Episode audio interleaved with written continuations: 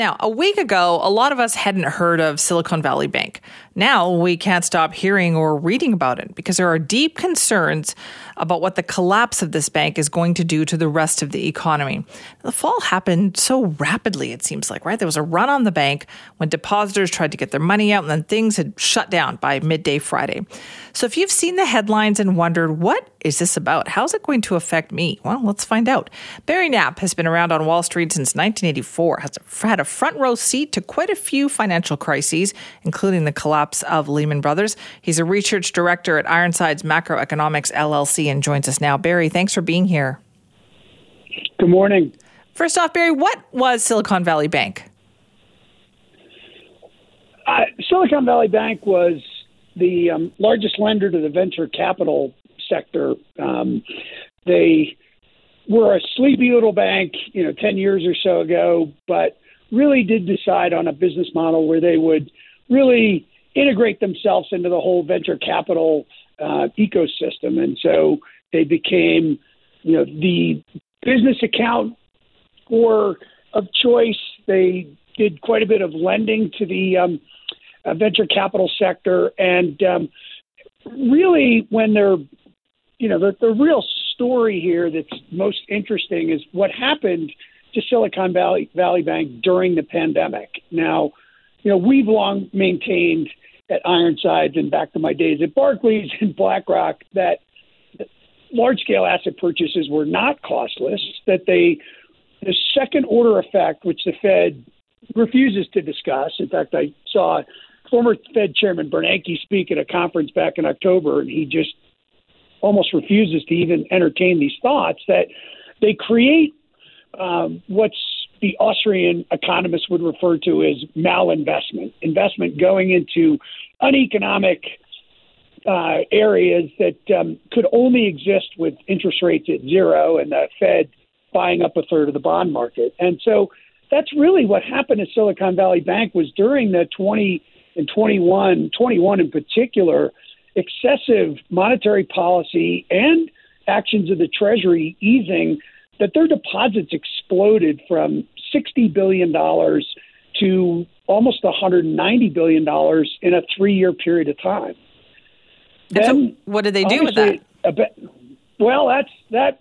Therein lies the, the big problem. Was uh, at the time interest rates were zero, so if they left the money on deposit at the Fed, they would have earned eight basis points or so. Um, they decided to um, lend out what they could lend out to the venture capital industry. So they wound up with $70 billion categorized as other commercial loans, which we can only imagine that when the various banks that looked at them this weekend, like PNC Bank out of Pittsburgh, a very high quality, large regional bank, walked away from it, they may very well have viewed that loan portfolio is unanalyzable. And, and it's sort of a funny term, unanalyzable, but that was how Bank America described ours, meaning Lehman Brothers, commercial real estate portfolio back in that fateful weekend in 2008.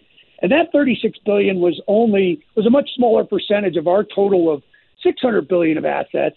In the case of Silicon Valley, it was 70 billion dollars of loans against 210 billion dollars of assets. So that no doubt was a big problem.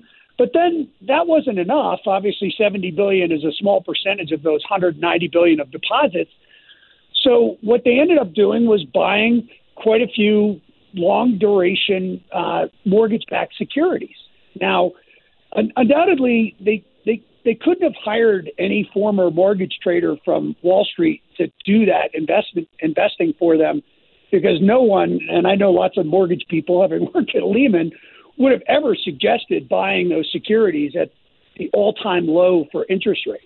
So even if they had just put the money into treasuries, for example, and bought five year treasury notes, the average yield for five year treasury notes was 0.85% in 2021. Of course, even with the ferocious rally we've had today, they're at 3.64%. So uh, those securities are trading at about 90 cents on the dollar. That's a 10% hit, which is almost enough in and of itself to wipe out all of their equity and debt capital.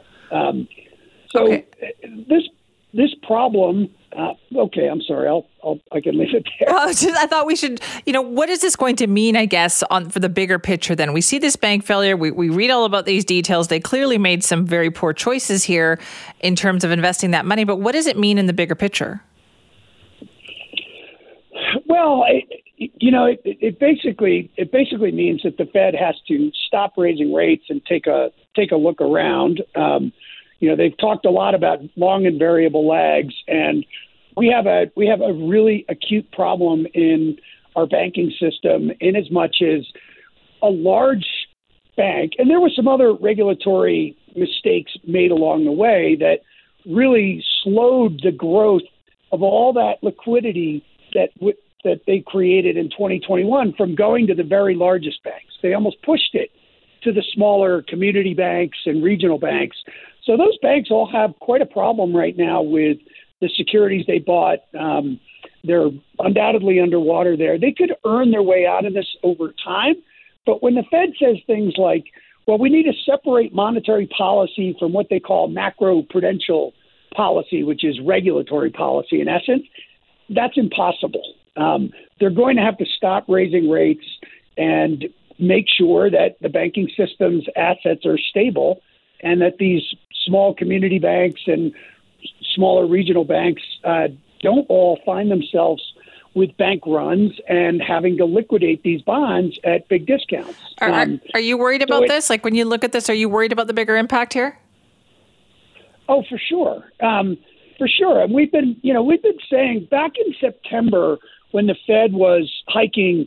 At that point, we were sort of at the maximum, you know, fear around Fed uh, monetary policy tightening.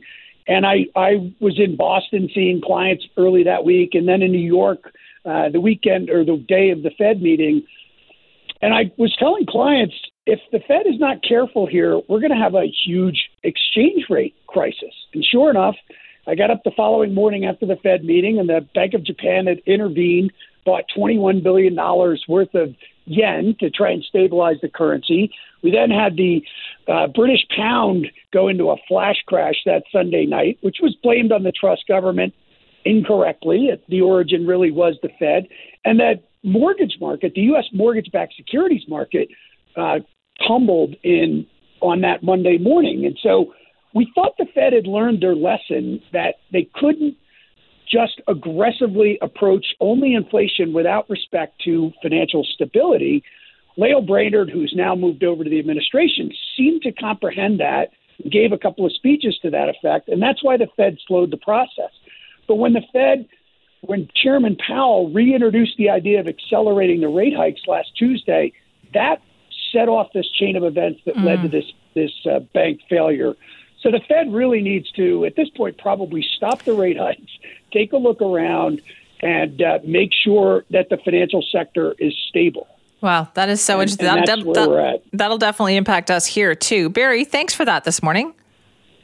Sure. Appreciate that. That's Barry Knapp, research director at Ironsides Macroeconomics LLC, used to be at Barclays Bank as well, uh, analyzing the financial situation right now. So, if that is the case, if that means that this crisis right now means that in the United States they put a halt to rising uh, interest rates and, and putting all that on pause right now, what does that mean for us in Canada? That's what we wait to see. A statement, though, from the finance minister here in Canada says that the Canadian government has been closely monitoring the situation with Silicon Valley Bank and said that uh, Chrystia Freeland has spoken with financial sector leaders in the Bank of Canada, says they are in close contact with OSFI, and they believe that Canada's well regulated banking system is sound and resilient. Hi, it's Shauna, and I might be a bad parent because my kids think french fries are vegetables. Hey, it's Ryan, and I might be a bad parent because I went out for wings when my wife was in the hospital after giving birth. Johnny here. I might be a bad parent because in my house, the tooth fairy gives pocket change. But we're not alone. Len emailed us and said his six year old daughter's Tarzan moment going from love seat to lazy boy by curtains made him more proud than any dance recital. and Andy left his two year old at the rink. All right, guys, I'm sure we're not alone. Like Andy's kid. For stories and confessions like this, make sure you check out our podcast. It's called Bad Parents, and it's available wherever you get your podcasts. I left a glove at the rink.